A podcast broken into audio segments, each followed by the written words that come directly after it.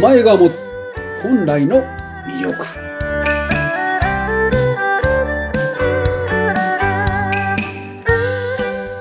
はい、それでは今週もスタートしました。あなたのお名前に隠された本来の魅力について探る番組です。お相手はフリーアナウンサーのうなみくよと、メインパーソナリティはこちらの方。はい、龍安心です。どうぞよろしくお願いいたします。はい、先生よろしくお願いいたします。はい、よろしくお願いします。いつもありがとうございます。ありがとうございます。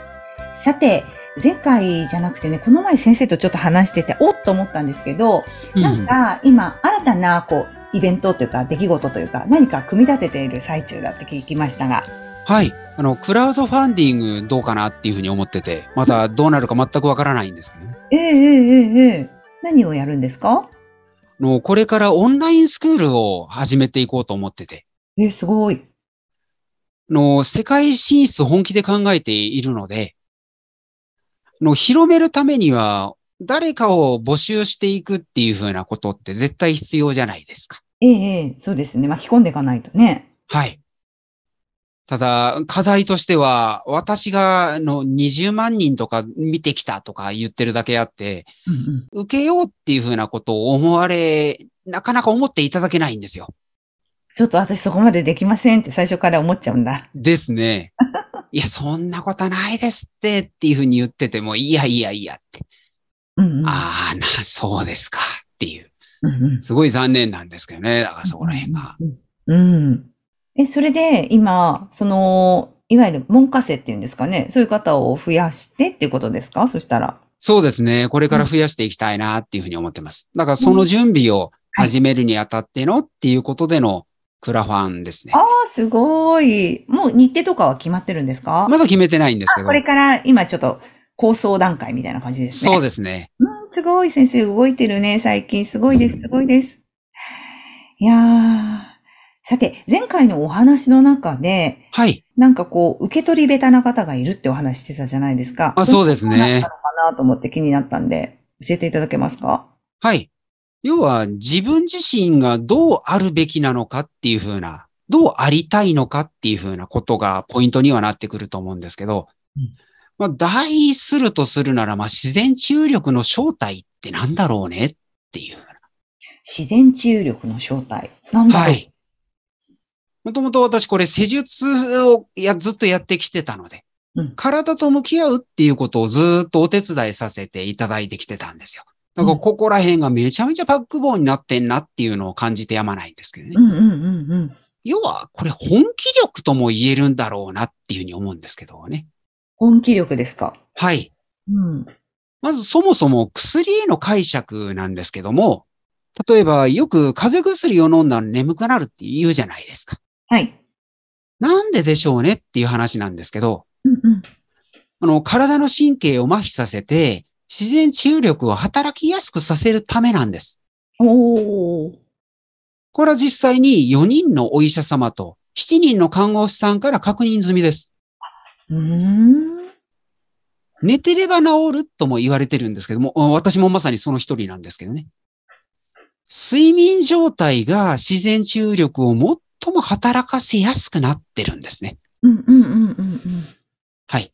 薬を絶対に必要だって考える方もいれば、薬なんて最悪の手段として考えるしかないじゃんっていうふうに言う方もいらっしゃると。はい。そもそも私、薬に頼り切ってる方で元気はつらつエネルギッシュな方に出会った覚えがないんですけど、村木さん、どうでしょうね。確かにそうですね。薬薬って人に元気な人はいないです。はい。うん。だから睡眠状態が最も自然治癒力を働かせやすいから。うんうんうん。だから、まあ、そう言っても、たくさん寝てても疲れが取れず、疲労困憊な方も多いご時世じゃないですか。はい。そこで自然治癒力の正体、本質って何なんでしょうね。自分のなんだろう。元気さになってくると思うんですけど、なんで元気ないのかなですよ恋愛ね。とか、なんかそういうのがないで、こう、ぼーっと過ごしてるとだるい時あります。はい。ずっと寝てたい時もありました、過去。本当何もしたことない本当ですよねやりました。なんか、目的意識もなかったし、はい。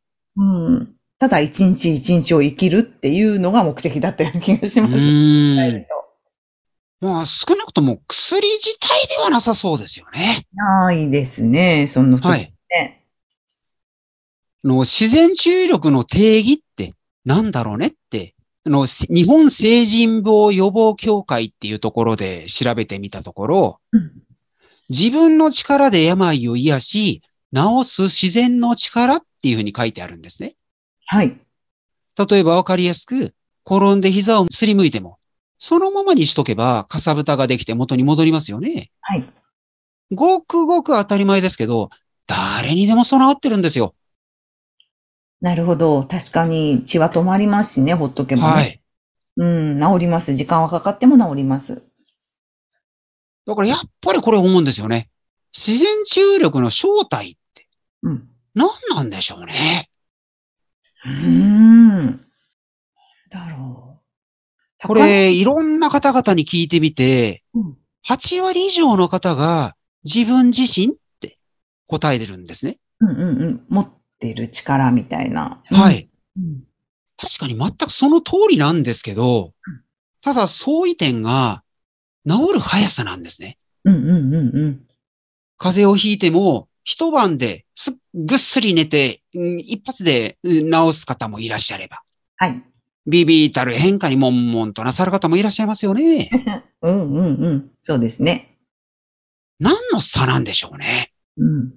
やっぱり捉え方かな、普段から。なんかその、で起きた出来事はほら変わらないけど、例えうばん転んでも、ああ、転んで痛いじゃんって思うか、いや、はい転んだけでよかったじゃん、折らなくて骨をって思うかで全然気持ち変わってくるし、全くですね。うーん、かなーって、ど、どうせだったらね、前も言ったかもしれないですけど、捉え方、プラスに捉えた方が気持ち楽だよねって思うことがいっぱいあって、まあ過去にすなっるほごどでい愚す。痴る人がいたんですけど、はい。なんかそんなに愚痴ってて楽しいのかなって、それで発散してるように見えたんだけど本当。ですよ ね。うんなんか時間もったいなくないと思って話してはもい。楽しくないし、なんかそれを聞いてほしい。あ、でもそういう時あったかな自分も本当に元気ない時あったかもしれないって人のこと言えないなって今思ったんですけど、ああ、なるほど。さすがですね。すごい謙虚ですね。いやいや、あありました。でも、だけどそういうのあったから、なんかそんなの考えてても楽しくなくないって思うようになって、うん。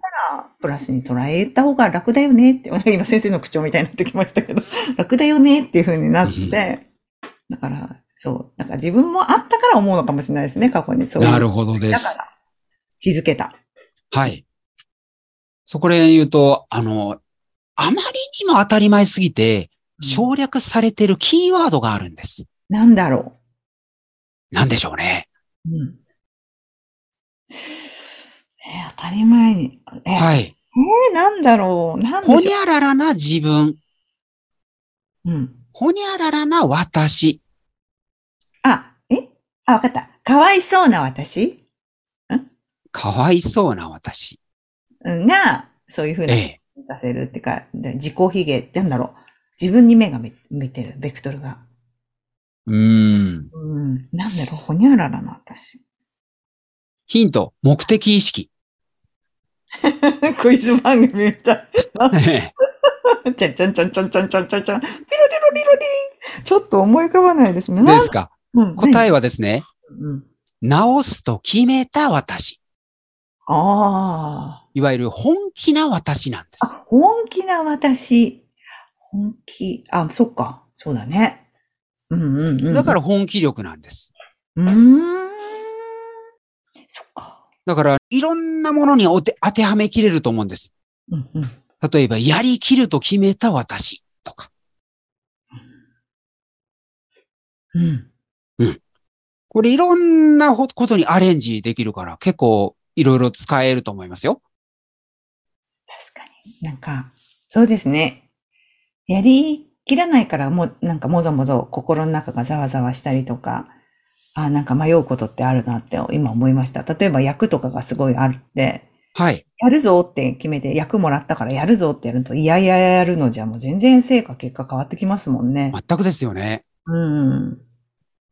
やる、だからすごいんですよね。私が入ってるとこでもすごい前向きな方はいつも、はい、か喜んで出席しますみたいななんかコメントが入る方がいて。そうなんです だからやねっ。ぱその方は毎回、誰に対してもそうですから。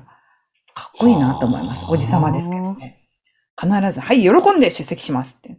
断ることあんま見たことないですね。はあ。仕事とはまたで別すですね。よ。うん。いや素晴らしいなと思います。そう言われてやっぱ気持ちいいですよね。類友ですよ。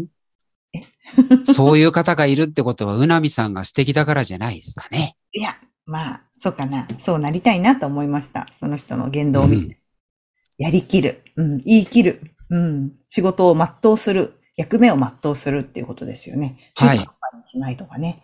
それを自分で決めるってことですね。ですね。うんうんうん。じゃあ、そもそもあの、さらにまたちょっと深く深めますけど、決めるってどういうことなんでしょうね。うん。立つってことかな。だいぶいい感じですね。立つってどういうことでしょうね。決めて立つ。決断する。はい。決断するってどういうこともう、そうなっちゃうってこと。そうなっちゃう。うん。なっちゃうっていうのはどういうこと 難しい。え、だから、うん、そう、え、仕向ける。だんだん難しくなってきた、言葉が。そうなるように自分のう心を持つ。ん。その立つっていうのがすごく、おーいい感じって思ったんですけどね。だから過去のそ自こから分なんかと、どんどんそれてっちゃいました ね。過去の自分とお別れする。新しいあお道。別れする。うん。だいぶ近づ、もうほんと、ほぼ答えなんですけどね。うんじゃあお願いします。立つで大体そうなんですけど、要は、捨てる。あ、捨てるか。なるほど。確かに立つってことは、過去を捨ててますね、今までの。は。い。うん。そうね。だやっぱかりら、例えば、その、調和と妥協っていうふうなところで話し、よく話してるんですけど、妥協っていうふうなことっていうのは、例えば私とうなみさんの中でいろいろ話し合ってて、うん。 10あるうち、お互いの10のうち、4だけ合ってるとしましょうか。はい。じゃあ6は違ってるってことだよね、と。うんうんうんうん。だからそういった中で、まあ、それ、4あってんだから、まあ、それでよしとしましょうや。っていうのが妥協じゃないですか。はい。調和っていうのは、あの10違っ、あの10あるうち4が違っ、あ、4が合っている。ということは6が違っているうん。なわけですから、一旦お互いの10を置いといて、これからちょっといろいろ語り合ってみませんっっていうふうにやっていく中で、それがじ、お互いの10が合わさることによって、20にも30にも40にも、どんどん膨れ上がっていくっていうふうなことを調和って言うんじゃないでしょうかね。ああ、いいですね。うん。